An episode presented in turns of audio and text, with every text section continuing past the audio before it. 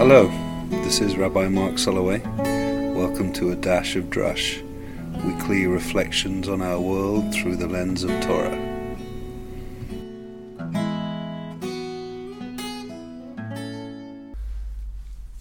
Well, those of you listen in every week, and I'm very grateful for those of you who do, may have noticed there's been a couple of weeks break here at this point in A Dash of Drush. And Sari Levy, who uh, has been the producer of these and really was the inspiration for me starting this podcast at all, said to me the other day, Where are your podcasts? And a couple of other people did too. And then we had this idea, actually, she had this idea, that we would kind of flip things. And rather than me kind of interviewing somebody, she would sort of interview me because Sari realized that she had some some burning questions. So Sari Levy is here with me, and I'm going to hand over to her. Yes, um, it's nice to um, it's nice to be here. Thank you. Um, yeah, I thought it was funny when you said that you you didn't have anything to say. I thought, oh my god, well I have lots of questions, so let me come over. Um, you know, and I thought, well, it'll sort of be like, you know, everything you always wanted to ask about sex, but were afraid to. But it's really more like everything you always wanted to ask about Havdalah, but were afraid to. And um, you know, I have a million questions. I think sort of naive questions, you know, gaps in my understanding of Judaism that are probably a little embarrassing. But I thought, well, you know, I'll just ask and I'll see what um, Rabbi Mark has to say. So thank you. Oh, thank you. yeah. Thanks for pushing me. Yeah, yeah. But we're not going to talk about sex. We're not. We're going to talk no. about uh, okay. mundane Havdalah. Okay. Yeah. So my first question, my first question has to do with Havdalah. And um, I've always sort of loved the ritual. Um, I'm not um, sure everyone listening knows what Havdalah is. Good. Let's talk about what Havdalah is. Why don't you Why don't you start there, and then I'll ask my question. Well, the word Havdalah means separation, and, and it, lahavdil, the, to separate from one thing to another.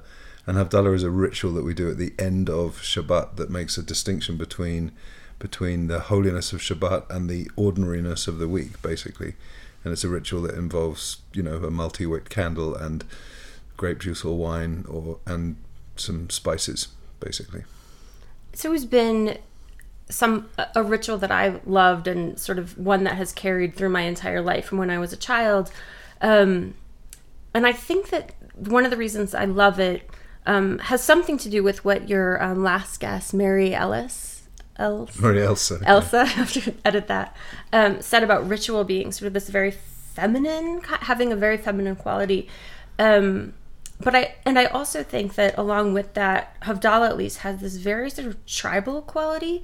So you have this darkness, and you have a torch, and you have the passing around of alcohol, and you have you know these um, and my family was always um, rose water, but you have some sort of like fragrant spices that you're smelling. And so it feels very ancient in a way. And it got me thinking about where the origins of some of our rituals come from. And it seems to me that logical that we didn't just they didn't just all sort of spring up at the um, you know when we when we became Jews that some of them had to have come from more ancient sort of pagan traditions.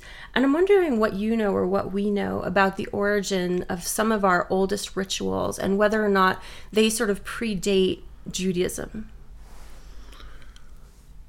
Uh, that's a good question, and I, I'm, I, I'm certain that many of our rituals do have pagan origins because very, it's a, it was very earth based. The ancient Israelites, pre-Jewish ancient Israelites, were definitely a an earth-based and an agricultural-based uh, people. I think Havdalah is a is a later. From what I understand, it's much more kind of rabbinic. It doesn't have ancient origins in the same way. However, um, of course, anything to do with fire and anything to do with the the senses and the smells and the earth is all very much in that in that realm. I think that some some of our rituals, like you know, the shaking of the lulav and the etrog and those things, which are very, very ancient uh, biblical rituals, for sure had a more a kind of pagan um, origin to to them. Havdalah, though, I'm not I'm not certain of the origins. I mean, the Talmud talks about the idea of saying a special blessing, you know, when there are three stars in the sky, when Shabbat has has really ended, of saying a, a blessing of distinction, and there is a way that that blessing can just be incorporated into the Ma'ariv, which is the evening service, but the, but then it says no, it should be made on a on a a la kos on a cup, meaning with a cup of, of wine, and then there should be fire, and you know, so it was it was added in this way. But I was very um, moved. But I wrote a blog about a, a, different kind of Havdalah when I was in Israel. I happened to be in Israel at the transition between Yom HaZikaron, Memorial Day, and Yom HaAtzmaut, Israeli Independence Day. And there was this amazing group called Beit Tefillah Yisraeli, which is a very modern kind of um, community in Tel Aviv that did a Havdalah to mark the distinction between memory and celebrating independence. And so the the, the, the tools, I mean, the, the, the way ritual. I'm fascinated by the way rituals can be adapted to different to different concepts or to different um, contexts, rather, I should say. And so there's something about that. But the actual ancient origin of Havdalah, know, was a very long answer that didn't answer your question at all typically. But. No, I mean, I think the question really was what what do we do? What parts of our sort of spiritual practice predate Judaism and and what do we know about that? And I think that you sort of alluded to the lulav and the etrog being sort of more ancient. I think that that's really interesting to me. I think partially because it seems to me that if you're you know, an alien and you walk into um, a Jewish uh, Shabbat service and and you're listening to um, the Parshot and you're kind of listening to the way that God is telling the, the Israelites to practice Judaism and to build these really sort of beautiful almost like a palace that you know is going to be the temple and bringing animals to be sacrificed and grain and oil you would have an understanding of a Judaism that's extremely ritualistic, extremely sensual. There's incense, clouds of incense.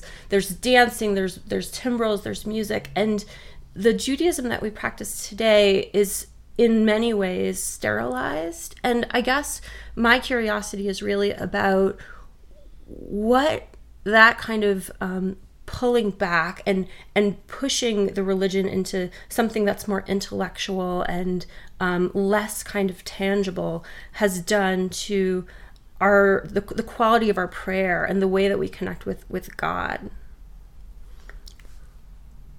The simple answer to that, I mean, it's not a simple answer at all, but I, am actually reading this great book called The Orchard by by Yochi Brandes, which is a new novel which is based on the sort of early um, generations of, of rabbis.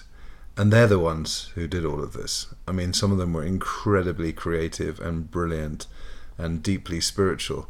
But really, um, the first generations after the destruction, the destruction of the sec- Second Temple, which was destroyed by the Romans in, in 70 of the of the Common Era, um, after that there was this sort of like a whole completely and utterly different paradigm of what it meant to be Jewish.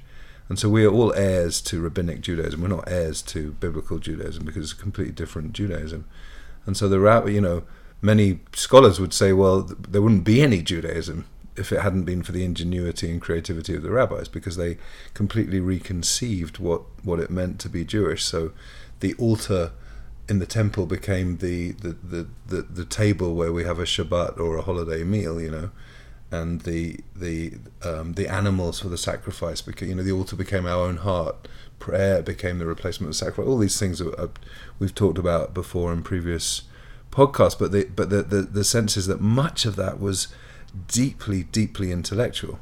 I mean the, the, the debates and you get such a great um, sense of it in this book, The Orchard, the different kind of um, world views and the different ways in which, like, what are we gonna, how are we gonna um, perpetuate and how are we're going to transmit what we most care about in this in this religion. It became like an intellectual exercise about d- defining and redefining and reinterpreting the laws of the Torah that could not be applied in the same way without there being a temple in Jerusalem. And so I think yes, a lot a lot was a lot of the visceral connection and the the embodied nature of what it meant to be Jewish was was was was definitely kind of lost. And there's lots of ways in which that's been uh, in some communities refound. But if you go into many traditional synagogues, it's not. You don't get the same sense, the same sensory kind of experience that you're describing.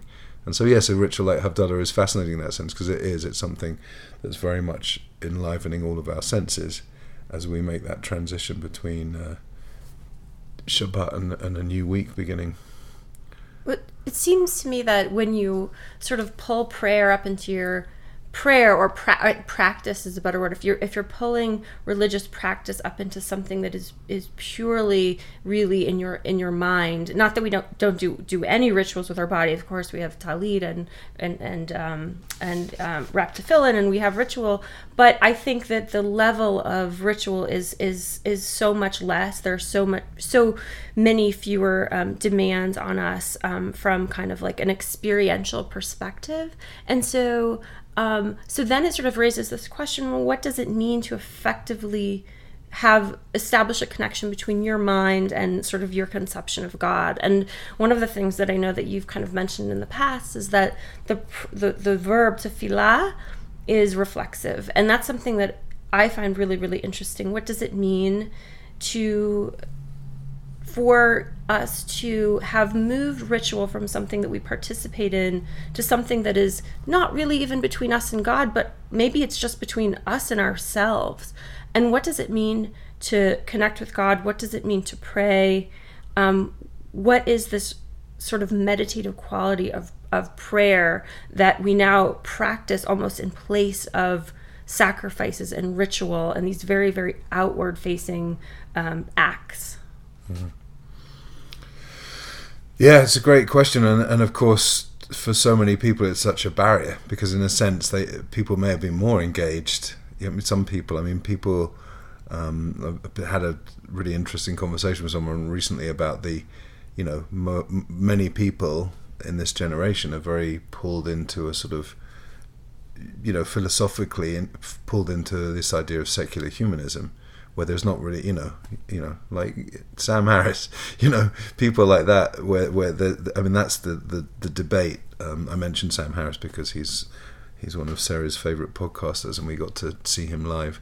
But um, the the the whole notion. Um, for many people is such a barrier to prayer because prayer implies that you have some kind of relationship with some uh, higher being which many people don't or don't even know how to begin to approach that, or very defiantly don't believe in that. I also had a really interesting conversation yesterday with someone um, who was brought up in the in the Hasidic world and is no longer, but is still kind of connected to it. And, and Hasidic, the tradition for Hasidic men when they pray is they put on a girdle, which is like this usually black silky kind of belt that they tie around their waist before they pray. You may have seen that in Chabad and so on, where and the idea of it is i mean i i shouldn't i don't know exactly because i've never experienced it but my understanding of it is that it somehow is about um, ele- either elevating or taking out your kind of sexuality out of, out of prayer. So it's like, in a sense, making it it's around your waist. So it's like separating out, you know, the your sexual center to the to the rest of you. And this guy I was talking to, who still does that, um, and finds it a very important and meaningful part of his prayer experience. And I said, like, why would you, like, out of all of the things you would keep, why would you keep that? Because my understanding is that that prayer should be a much fuller experience. We should bring our sexuality and our sensuality and our emotions and our intellect and everything, and, and you know integrate it all. And then he said to me, he said, "We used to joke back, you know, back in the day that the the Hasidim, you know, wear the girdle because they're they're separating out, you know, the lower and the, and the and the upper kind of thing, and the misnagdim, which you know the the famously the word that the, the opponents of Hasidim wear ties because they're cutting off their heads and their hearts, you know, because this idea of putting this thing around your throat, yeah. as, which is really the our kind of expression. And in many parts of the Hasidic world, uh, there's ne- never been a culture of wearing ties. So like this kind of like are we are we cutting pieces off of ourselves when we pray? Or are we sort of opening up all the channels so we can can pray in a more integrated way. But so I think those two things for me are, are important. Like on the one hand, the the incredible barrier, like a ritual that's involving your whole body, whatever you believe or don't believe about the nature of the world or the nature of anything outside the physical world, you can somehow participate in a ritual. But when it comes to when the ritual is basically become prayer, so the, on the one hand the barrier is like, well, I am not going to pray because I don't know who I'm praying to, and then the other thing is like, if prayer is um, like you were saying, more reflexive, then bringing out in the same way that a ritual is kind of embodied, like bringing our whole beings into it, our body and our mind and our heart and our, you know, sexuality and all of it, just bringing it into the sort of experience of prayer because. Um, you know, famously, I'm sure I've mentioned this before um, on a previous podcast, but you know, famously, many people have the ritual when you mention a tali or wearing a tali, and tali has four tzitzit, the fringes on the four corners of the tali. And before we say the Shema, we bring together those four those four corners and hold them against our heart. And um, the Baal Shem Tov um, famously said that we, before we can say Shema, which is declaring God one, we have to first declare ourselves one. So the four corners are symbolic of all of the fringes of our own self, the pieces of ourselves that we reject or dislike or, you know, want to ignore or abandon, you know, and so we bring them all together. As if to say, like, prayer has to be our full our, our full selves bring it into it and if it even if we don't believe in any kind of notion of god there's still a sense of like having a ritual you know in traditional circles even three times a day where i stop what i'm doing and just bring in my my full being into this reflexive, um, self reflective kind of um, ritual of. Um, I don't know. So, what is it? So, I want to talk about prayer because it's something that um, I struggle with. I find my mind wandering, and you and I were just talking about uh, meditation before we sat down. Um, I think many of us are um, trying to incorporate more Eastern traditions into our lives. One of those for many of us is meditation, and that is trying to still the mind, quiet the mind, to sort of push the ego away. Could you talk about what it feels like to pray well and what that means, and how do you know if you're in prayer in in, in the in, in a in I get the right, you know, I'm I'm sure that's a fuzzy term, but but but how do we pray? Oh, yeah, yeah. You really think I know the answer to that? and you think I know what good prayer is? I don't know if I know what good prayer is. Yeah. What I what I do know is that for me, it's become incredibly important to have the, the the discipline and the practice of a daily prayer ritual. You know, and I think that is very connected to um, to meditation. People talk when they talk about meditating, they talk about having a meditation practice. The word practice implies you know it's it's always going to be kind of some of a work in progress. Never like you sit you sit on your mat or your your uh, meditation cushion or whatever and you immediately go into this sort of transcendental kind of blissful state. Of course you don't because the mind doesn't work like that. Most of us have have minds that just never stop chattering away and telling all kinds of, of stories and and we're so easily distracted by everything and all of that. And that's true of prayer and it's true of meditation. It's not about like the assumption that as soon as we sit down to pray or to meditate, like some everything changes. But I think the idea of um, a daily practice is that you become sort of habituated. So it's you know for me at this point in my life, it's like it would feel as as as incomplete as like going out of the house without having brushed my teeth to, to, to not have to have have done my morning prayers and put on my tefillin every morning and so on. And uh, sometimes I do that. Like this morning, I happened to go on a on a beautiful um, hours mountain bike ride with a friend and got to the top and sat by a river and put on my tefillin and and did my morning uh, shacharit, my morning service up there. And that's that that's one very powerful way to pray. Sometimes I'm just sort of like going through the motions and I'm in, in a rush and I'm doing the whole thing in like 15 minutes.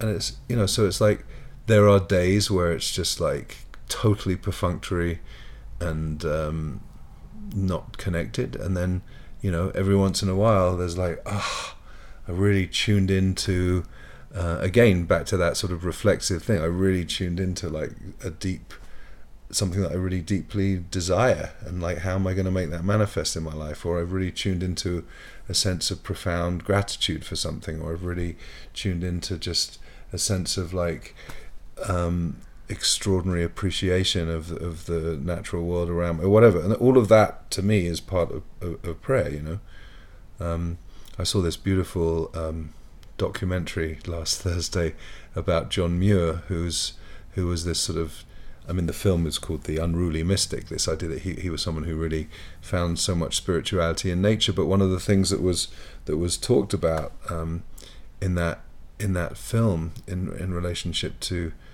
um, to having a relationship with nature was just that um, someone mentioned Reverend Matthew Fox, who's a Christian mystic, mentioned uh, Rabbi jo- Abraham Joshua Heschel's idea of radical amazement.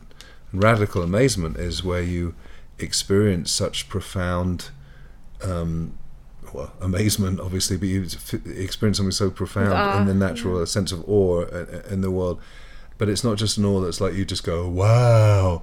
It's a sense of awe that inspires you to either act in the world, um, you know, to, to, as Matthew Fox said in the film, like, it, it should uh, radical amazement means you you have awe and the awe inspire you have awe about the natural world and the awe inspires you to really do something about preserving the natural world or or or the awe can be um, a, a, a, motivation or a, an inspiration for for deepening prayer you know so it's those things seem related to me it's interesting that the sort of scenarios that come to your mind when you feel that you're most deeply in a prayer are when you're alone and sort of these these solitude and I, I just say that mm-hmm. because you know we live and I don't I know mean, if that's true. Partly it's because I'm uh, literally you know an hour before meeting with you I was in sure. that place. But, but, I think if you asked a lot of people, especially where we live in Boulder, how do you feel like you connect spiritually? Yeah.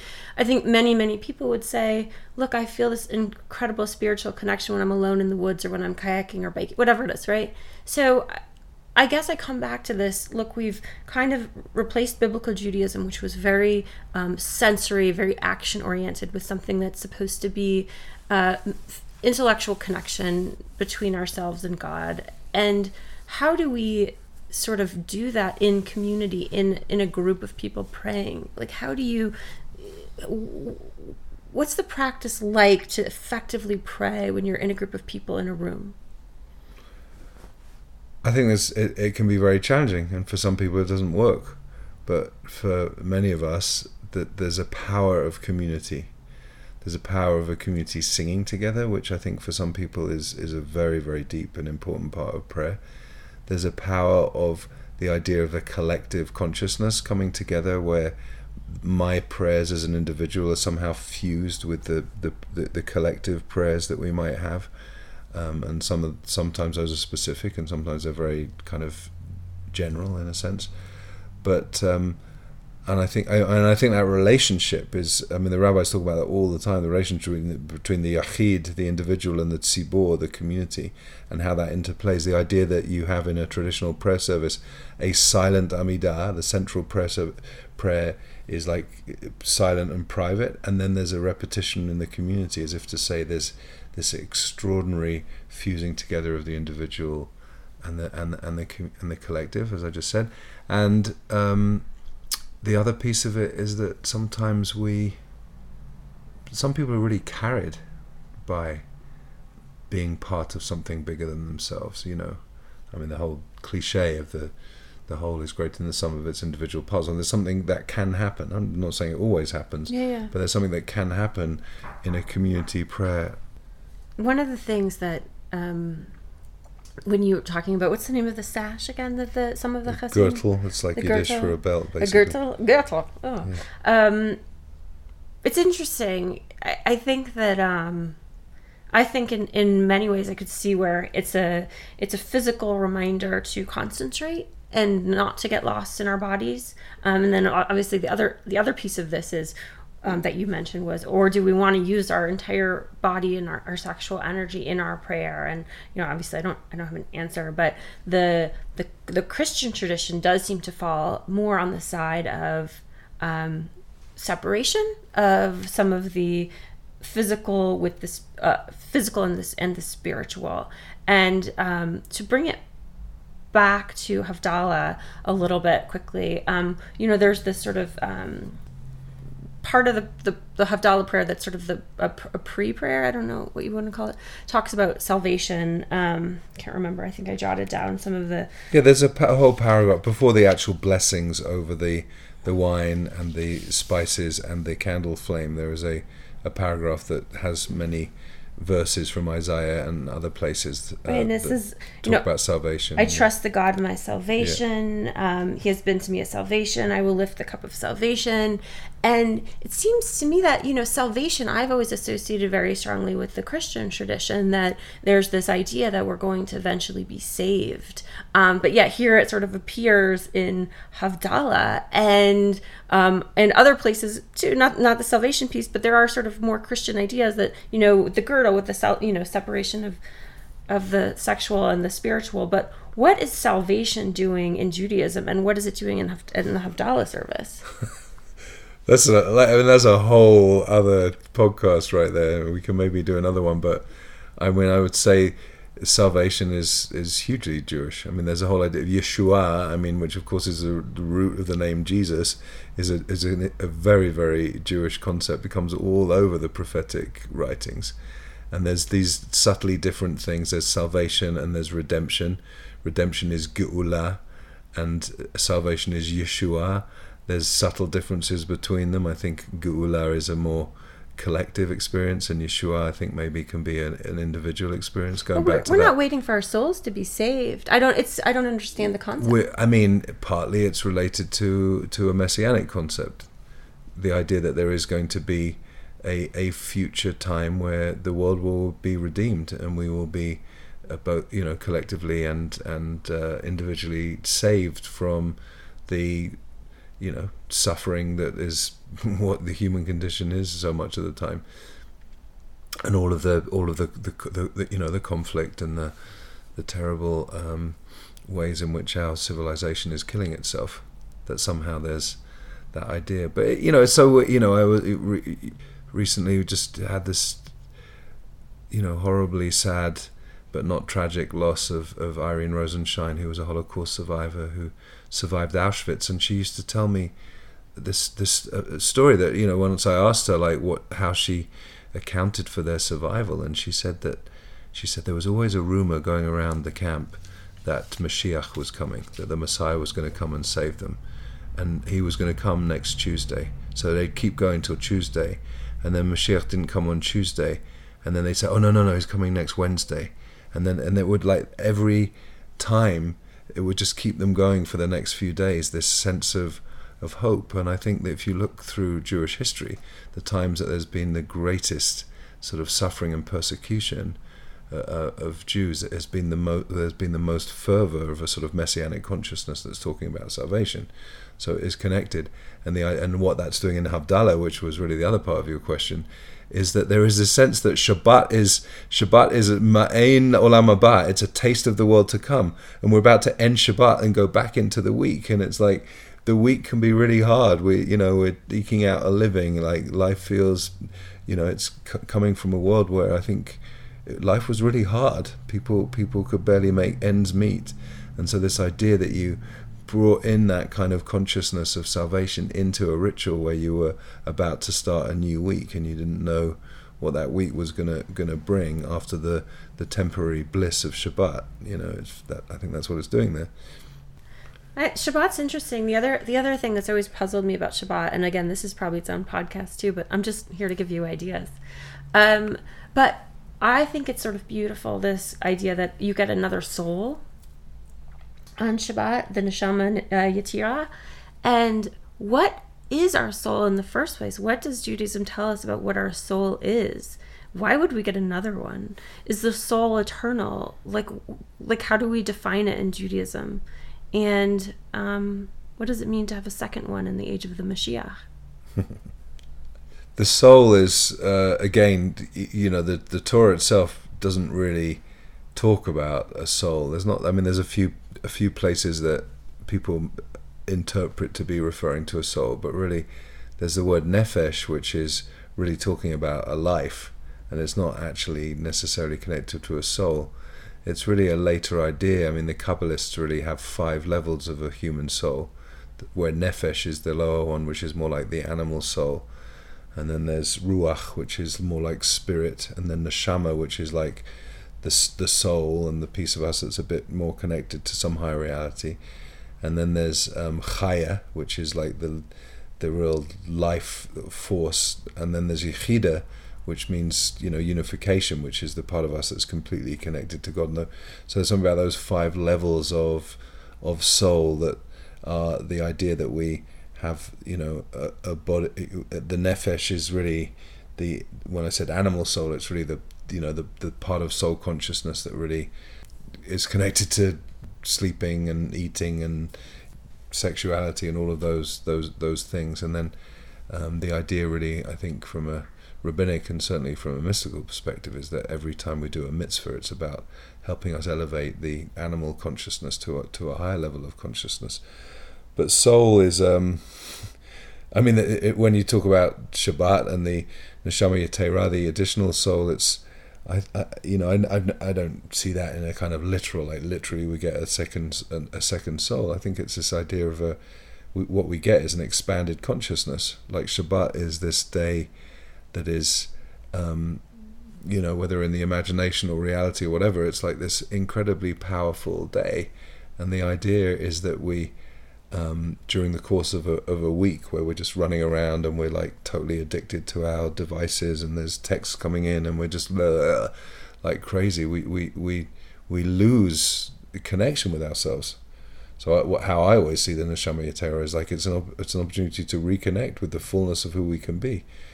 Neshama, the word neshama, which is the most common word used for soul, is exactly the same word with different vowels as neshima, which is breath. So the idea that breath and soul are connected to each other, the idea that somehow by, you know, breathing deeply as Shabbat begins, we sort of are, are, are, expanding our our capacity to be more fully who we need to be in this world. I think that's that's what soul is to me. What do you think? Should we uh, should we call it a day? And yeah, if you if you ever uh, skip a week again, I'll come with more questions. what do you think, Sarah? Should we put this up live? No.